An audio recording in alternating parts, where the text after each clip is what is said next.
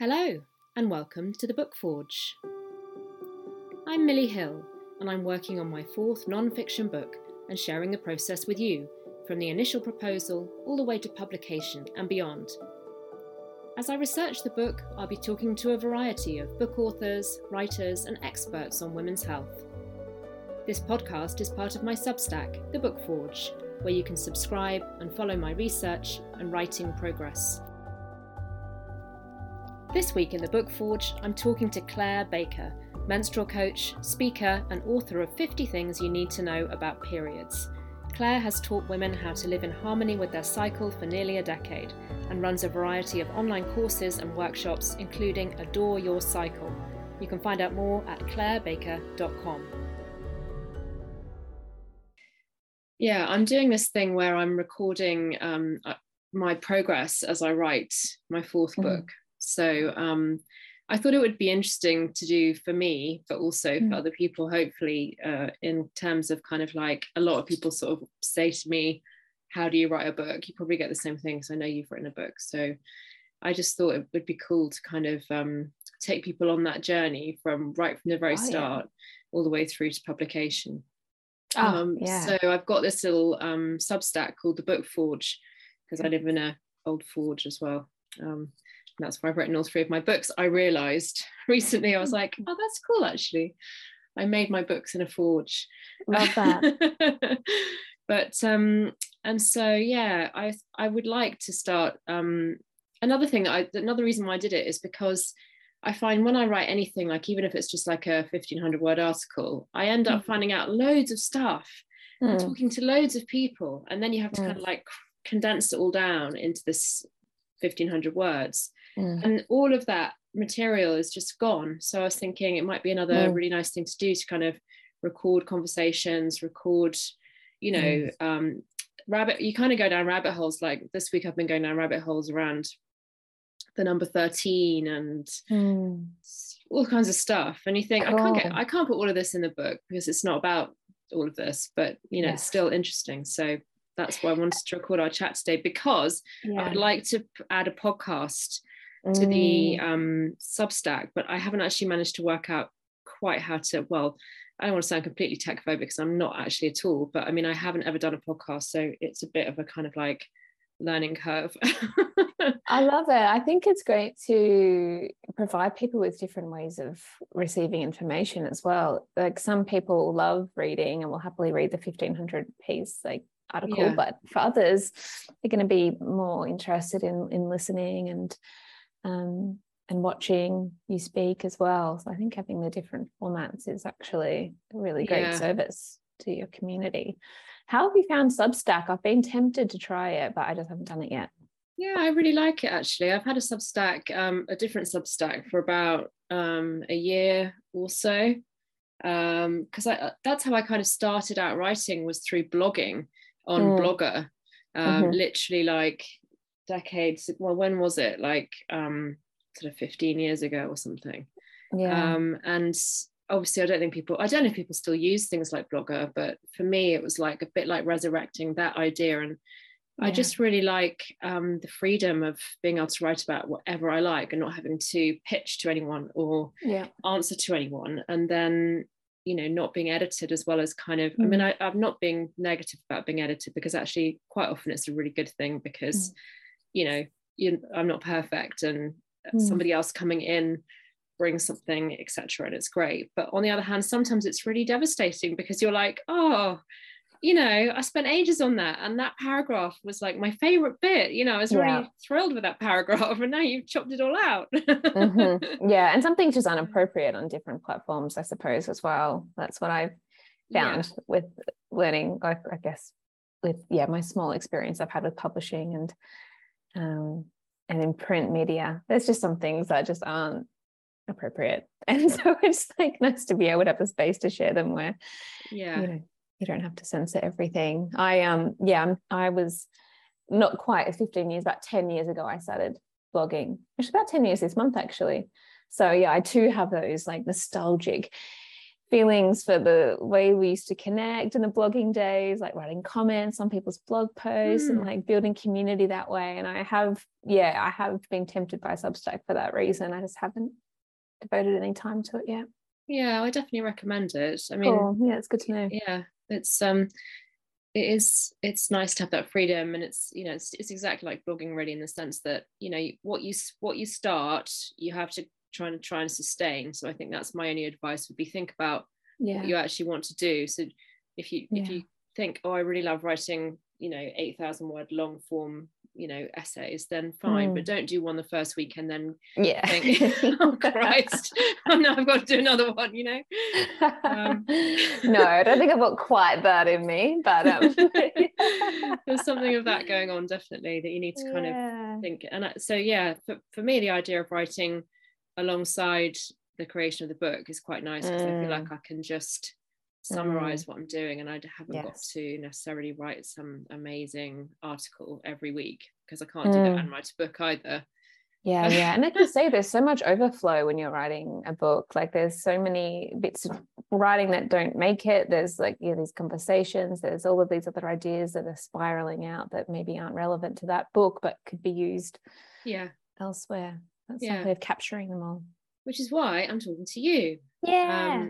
Um, so I think I asked Jane um, mm-hmm. Hardwicke Collins, um, who is a hero, heroine of mine, um, mm. to. Okay. I, I was looking for um, people who are doing different things with menstrual blood actually was one of the things I was interested in because mm-hmm the, the, the chapter I'm working on is about periods and it's kind of about the whole book really is, and I'm not sort of being too specific about what the book is just yet because I'm not really allowed to be, but let's say it's kind of like a reframe of women's biological lives. Mm-hmm. Um, so at the moment, I'm writing about periods and mm. um, the stigma around periods and how that kind of impacts on us personally. It's one mm. of the, uh, I mean, I, I don't know where you're coming from. I'm, I'm ashamed to say that I haven't read your book. That's okay. But, I'll send you a copy. I'd love to, I'd love that. Tell me about your book, first of all, and um, mm. you. Um, my book, so 50 Things You Need to Know About Periods, is a really like, I guess it's really like a beginner's 101 to my work. So my work is focused on um, the menstrual cycle on the whole and teaching women how to understand what's happening in each phase of their menstrual cycle so that they can live in greater congruence with it essentially so we definitely there's a focus on menstruation but i'm really interested in the whole menstrual cycle and how people's strengths and vulnerabilities show up in different phases and how we can like you know feel great about having a menstrual cycle really feel like mm. it's something that we can be um, you know, I'm not saying that it's like unicorns and like roses and all happy all of the time, but that it's certainly not the burden or the curse that we were taught that it was. And so in the book, cover the like basic hormonal um,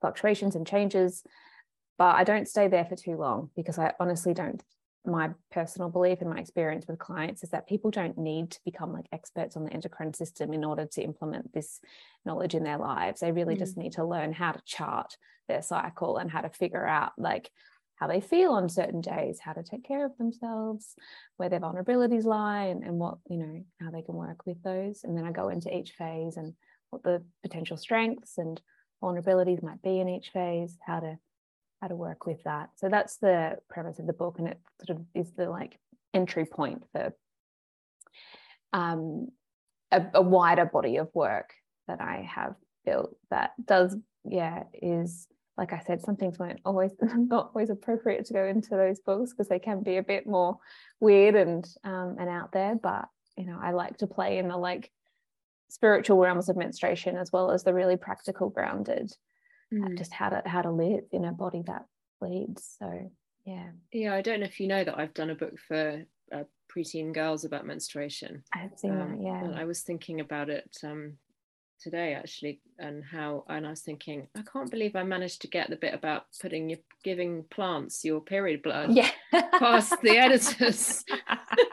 but it was quite funny when I did because they were they didn't really have they couldn't really come up with an argument against mm. why it couldn't go in apart from periods are disgusting and they weren't allowed to say that.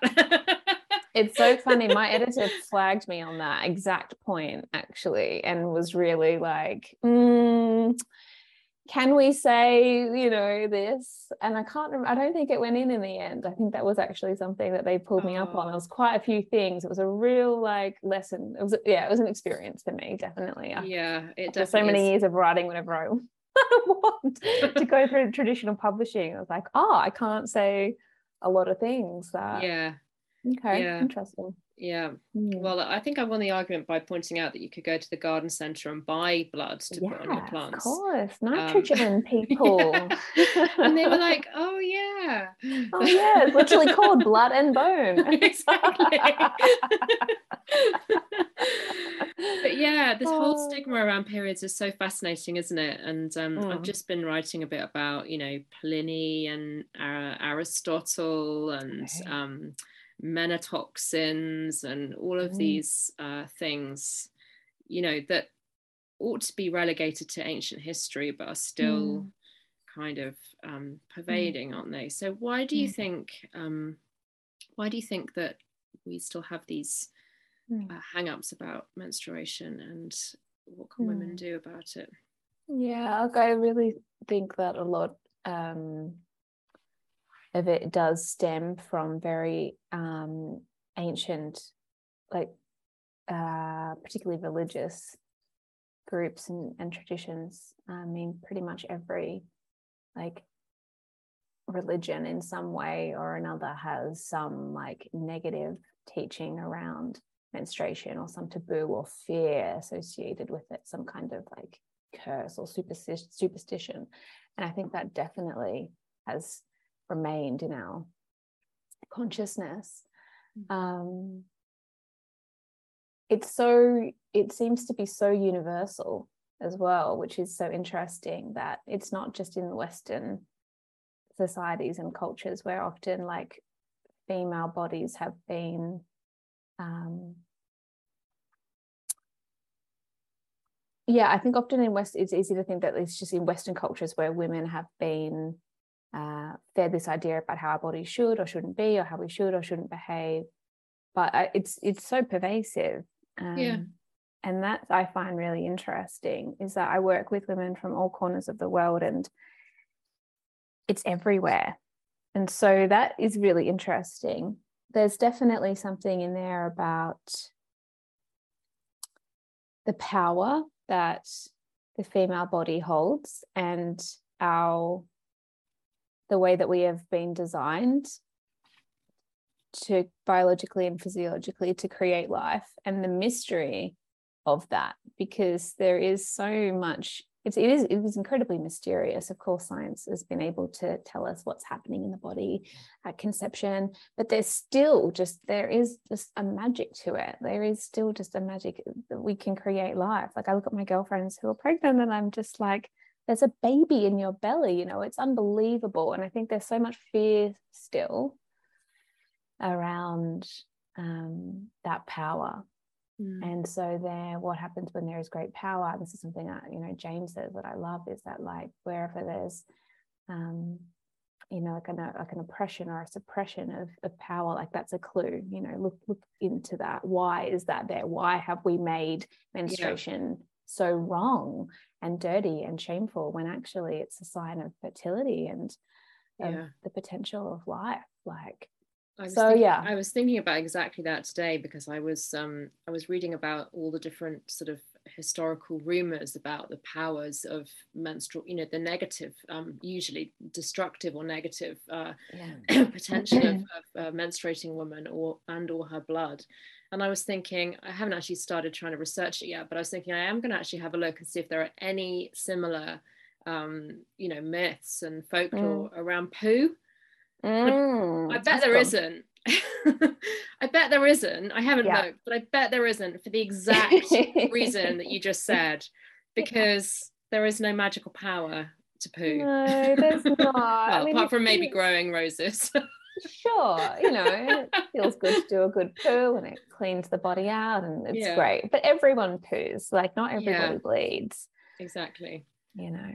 And Yeah. so yeah, I think that's um I it is it's it's it's just so mys- it's so mysterious and I love that mystery of it. But um if you yeah, are trying to control people, then I think that's a really great way to go about it is by creating fear in like the bodies of the people who are Mm. birthing like the world Yeah. essentially and so what can people do about it i mean um i really encourage women to go back and be curious about the messaging that they received about their bodies when they were growing up things that maybe they heard their mum say or girlfriends what we learned in school and you know sex ed and just start to notice when um, we be, uh, you know not only this uh, most of it most of the time it is often um, unhelpful or more negative um, messaging but but also to pay attention to when that like curiosity began to spark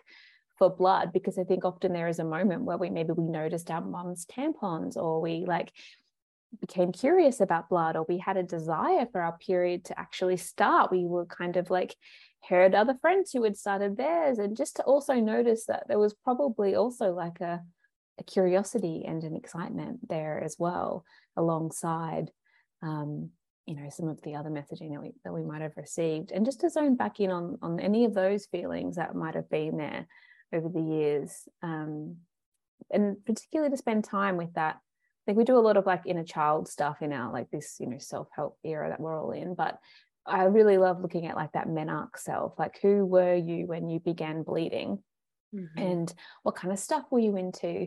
What things um, did you get excited about? Like what did you love to do? And just by spending a bit more time with that part of yourself that that person that you were that girl when you began to bleed i really noticed in clients and in myself there is a really beautiful healing that happens when we just go back and and begin to um, treat that part of ourselves with compassion and Mm. with kindness and curiosity and like can reconnect with with those with those things that we loved i really witnessed like a beautiful healing that can happen when we just shut out some of the messaging that we might have received at that time and actually zone back in on on who we were and um, reimagine that time for ourselves Yeah, I think that's really lovely, especially as um the mum of two girls who are kind of around that age. I have a 12 year old girl and a 14 year old girl and a nine year old boy.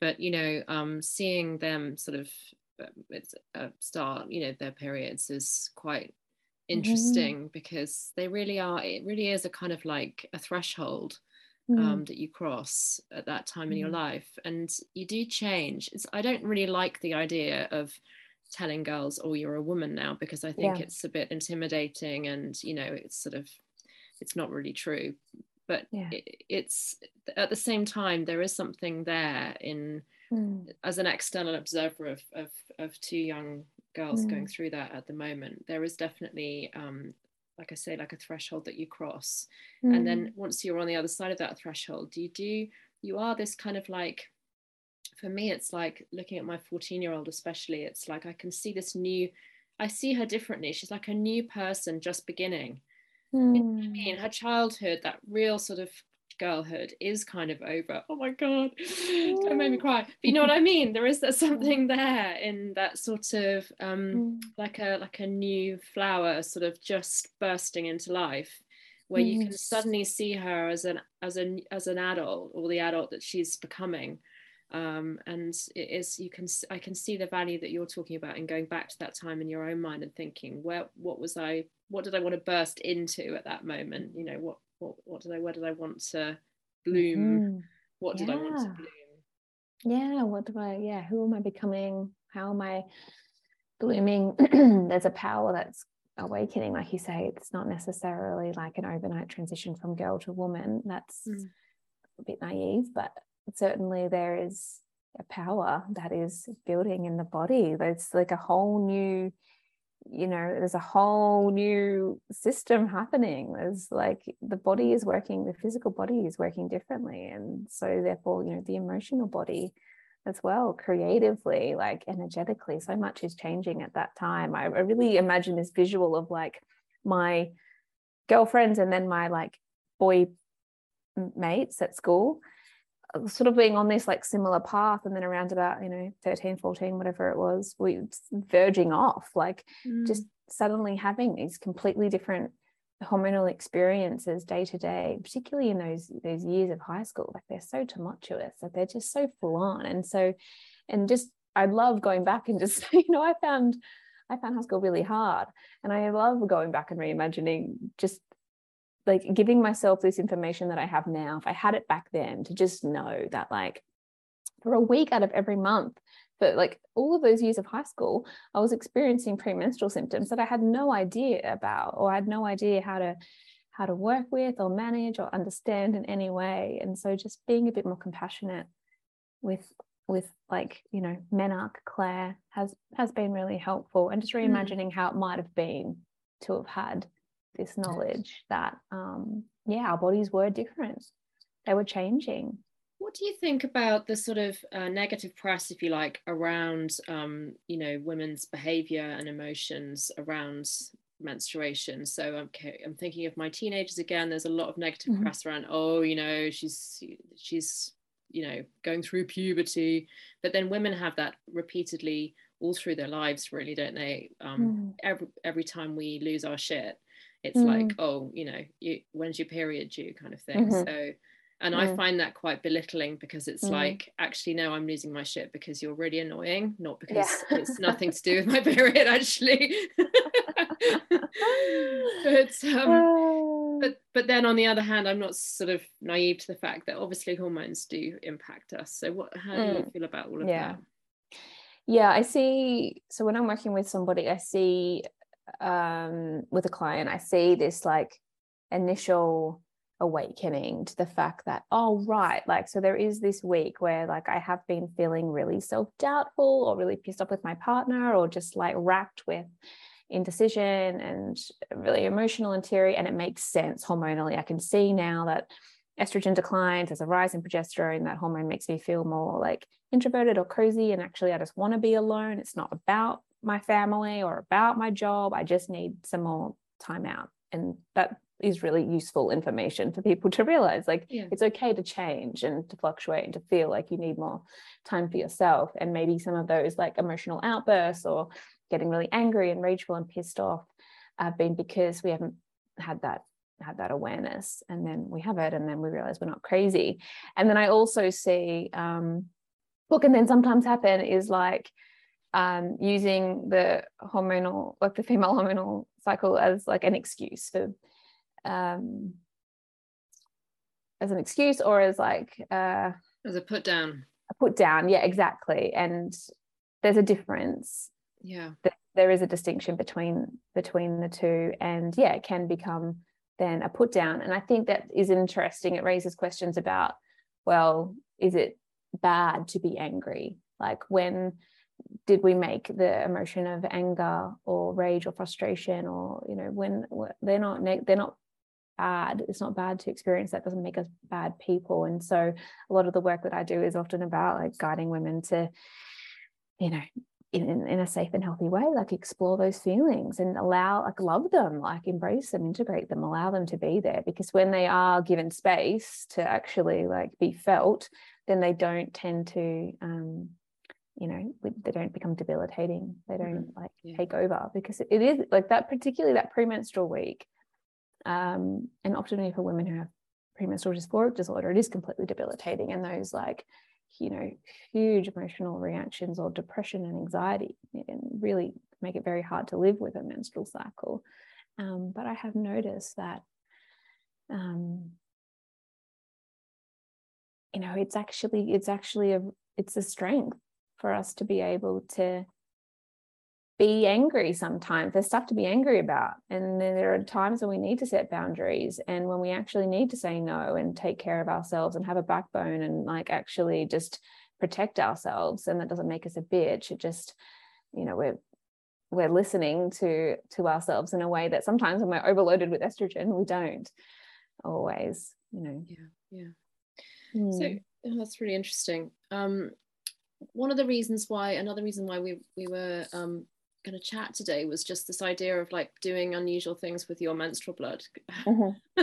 Is that something that you um you do or you advocate for, or can you tell me a bit about that? yeah, I would say that my um this is apart from the pot def- plants, of course, which isn't unusual at all because you can buy it at the garden centre. Exactly, blood and bone. Yeah, yeah, it's interesting. I've definitely experimented with all sorts of like blood rituals. I um for me, there are certain things that are very much in my own personal practice that I don't actually teach or necessarily even recommend because they're so personal. And I think every woman needs to come to their own experience of their menstrual blood. Um, but I can definitely share like some of the things that I do do with you, but mm. they're not things that I would necessarily like tell someone else to do. Sure. Um, but I yeah, things that I have experimented with are things like um, uh, like rubbing the blood on my skin, whether that's like over my face or like anointing myself with blood when I'm bleeding.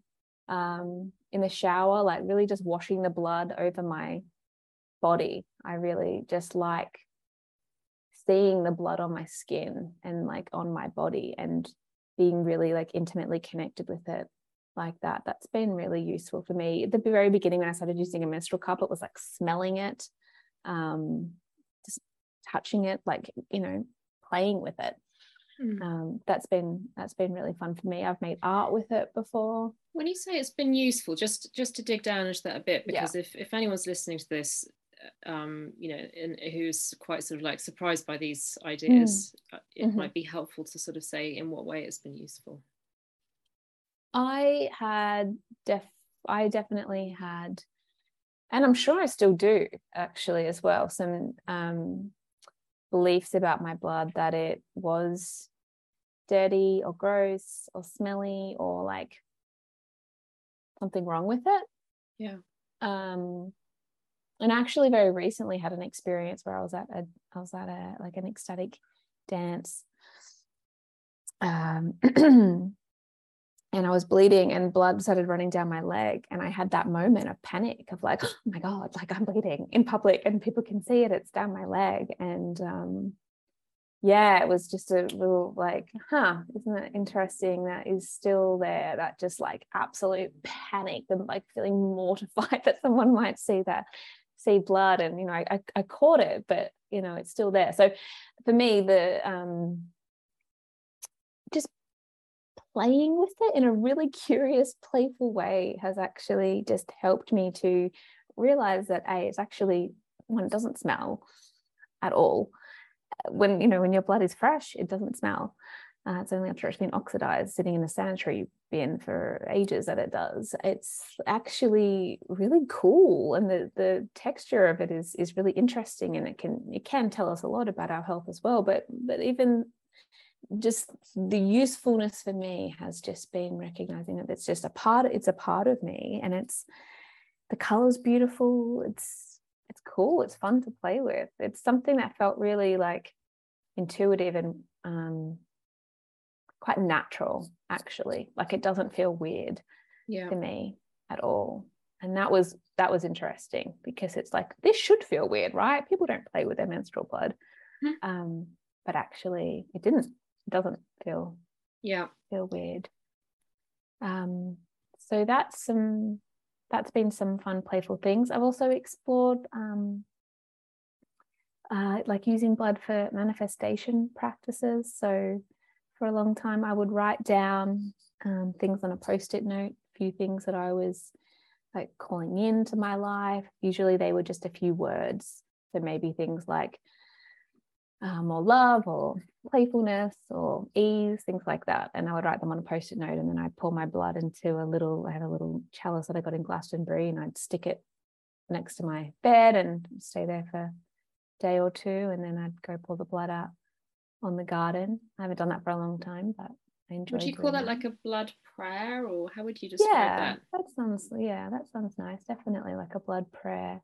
Yeah. Um, and again it's just re- i would recognize as i was writing things down and sticking my blood there that this is like you know our menstrual fluid is is the uterine lining that is there to support new life and has all of those really you know nourishing um, qualities and the magical qualities to it the mysterious qualities to it. And just you know with you know using the intent power of intention to um, you know to fuel that blood into what it was that I wanted to create. And even when I do pour my blood on the garden or on the plants now, which is more what I do these days, actually, I don't play with um, my blood quite the same way anymore. You know, I went through a real experiments experimental stage with it. Now I feel at the moment I'm I'm not so in that phase, but I always pour my blood out in the garden. And even when I do that, I just, you know, I say a couple of prayers for for myself,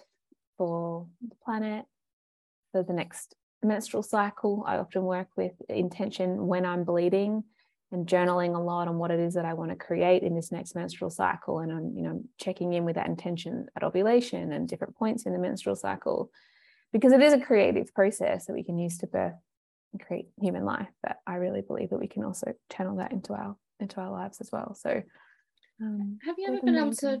Have you ever um, been able to find anything out um, about other cultures or women in history doing anything similar? Mm.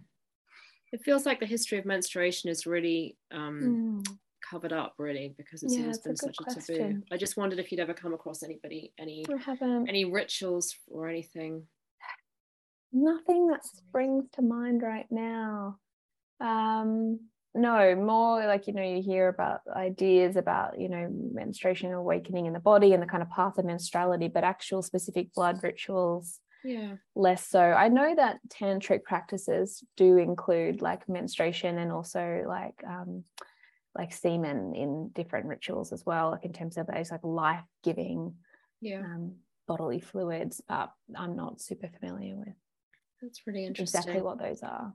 So in a way it's it's we don't know the answer maybe or maybe somebody does but in some ways maybe what you're doing is something new for women.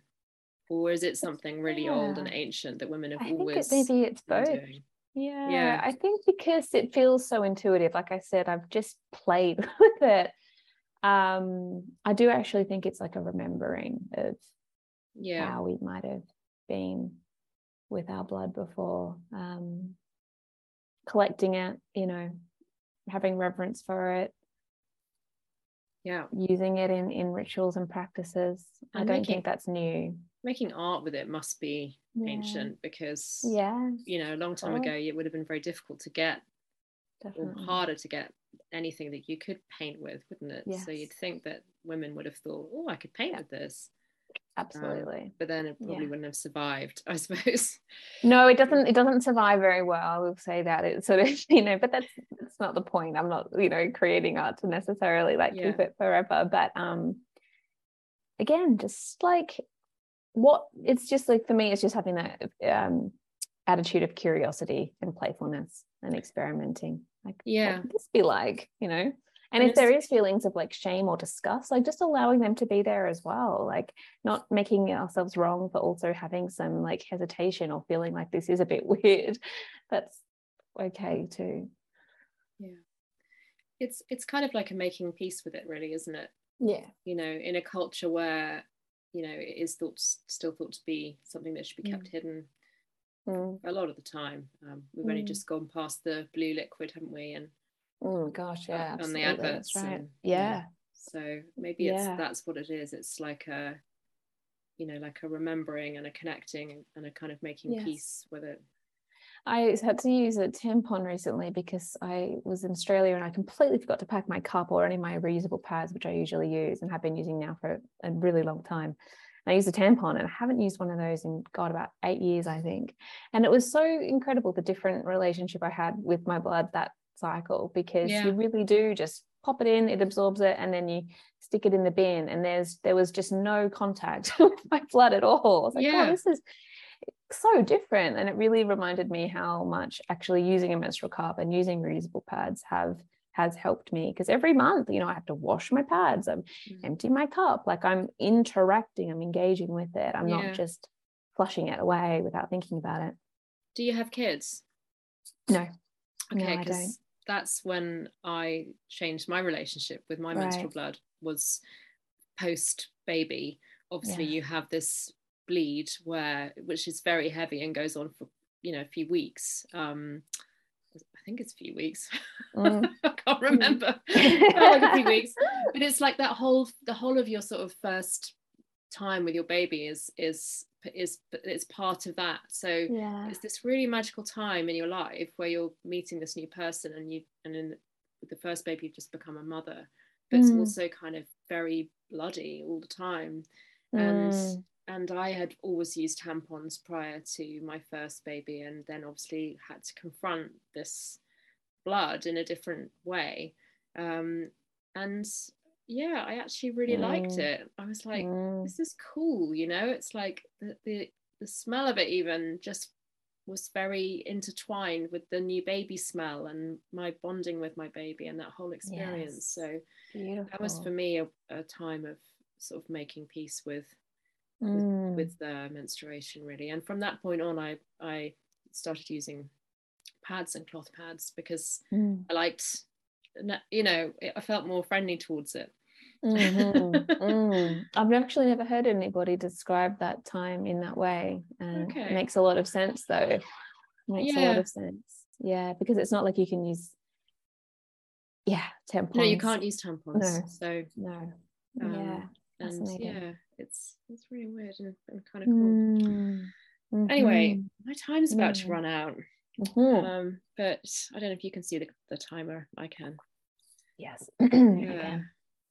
But Mm. it's been really cool talking to you And you, yeah, Um, really into what you're creating here.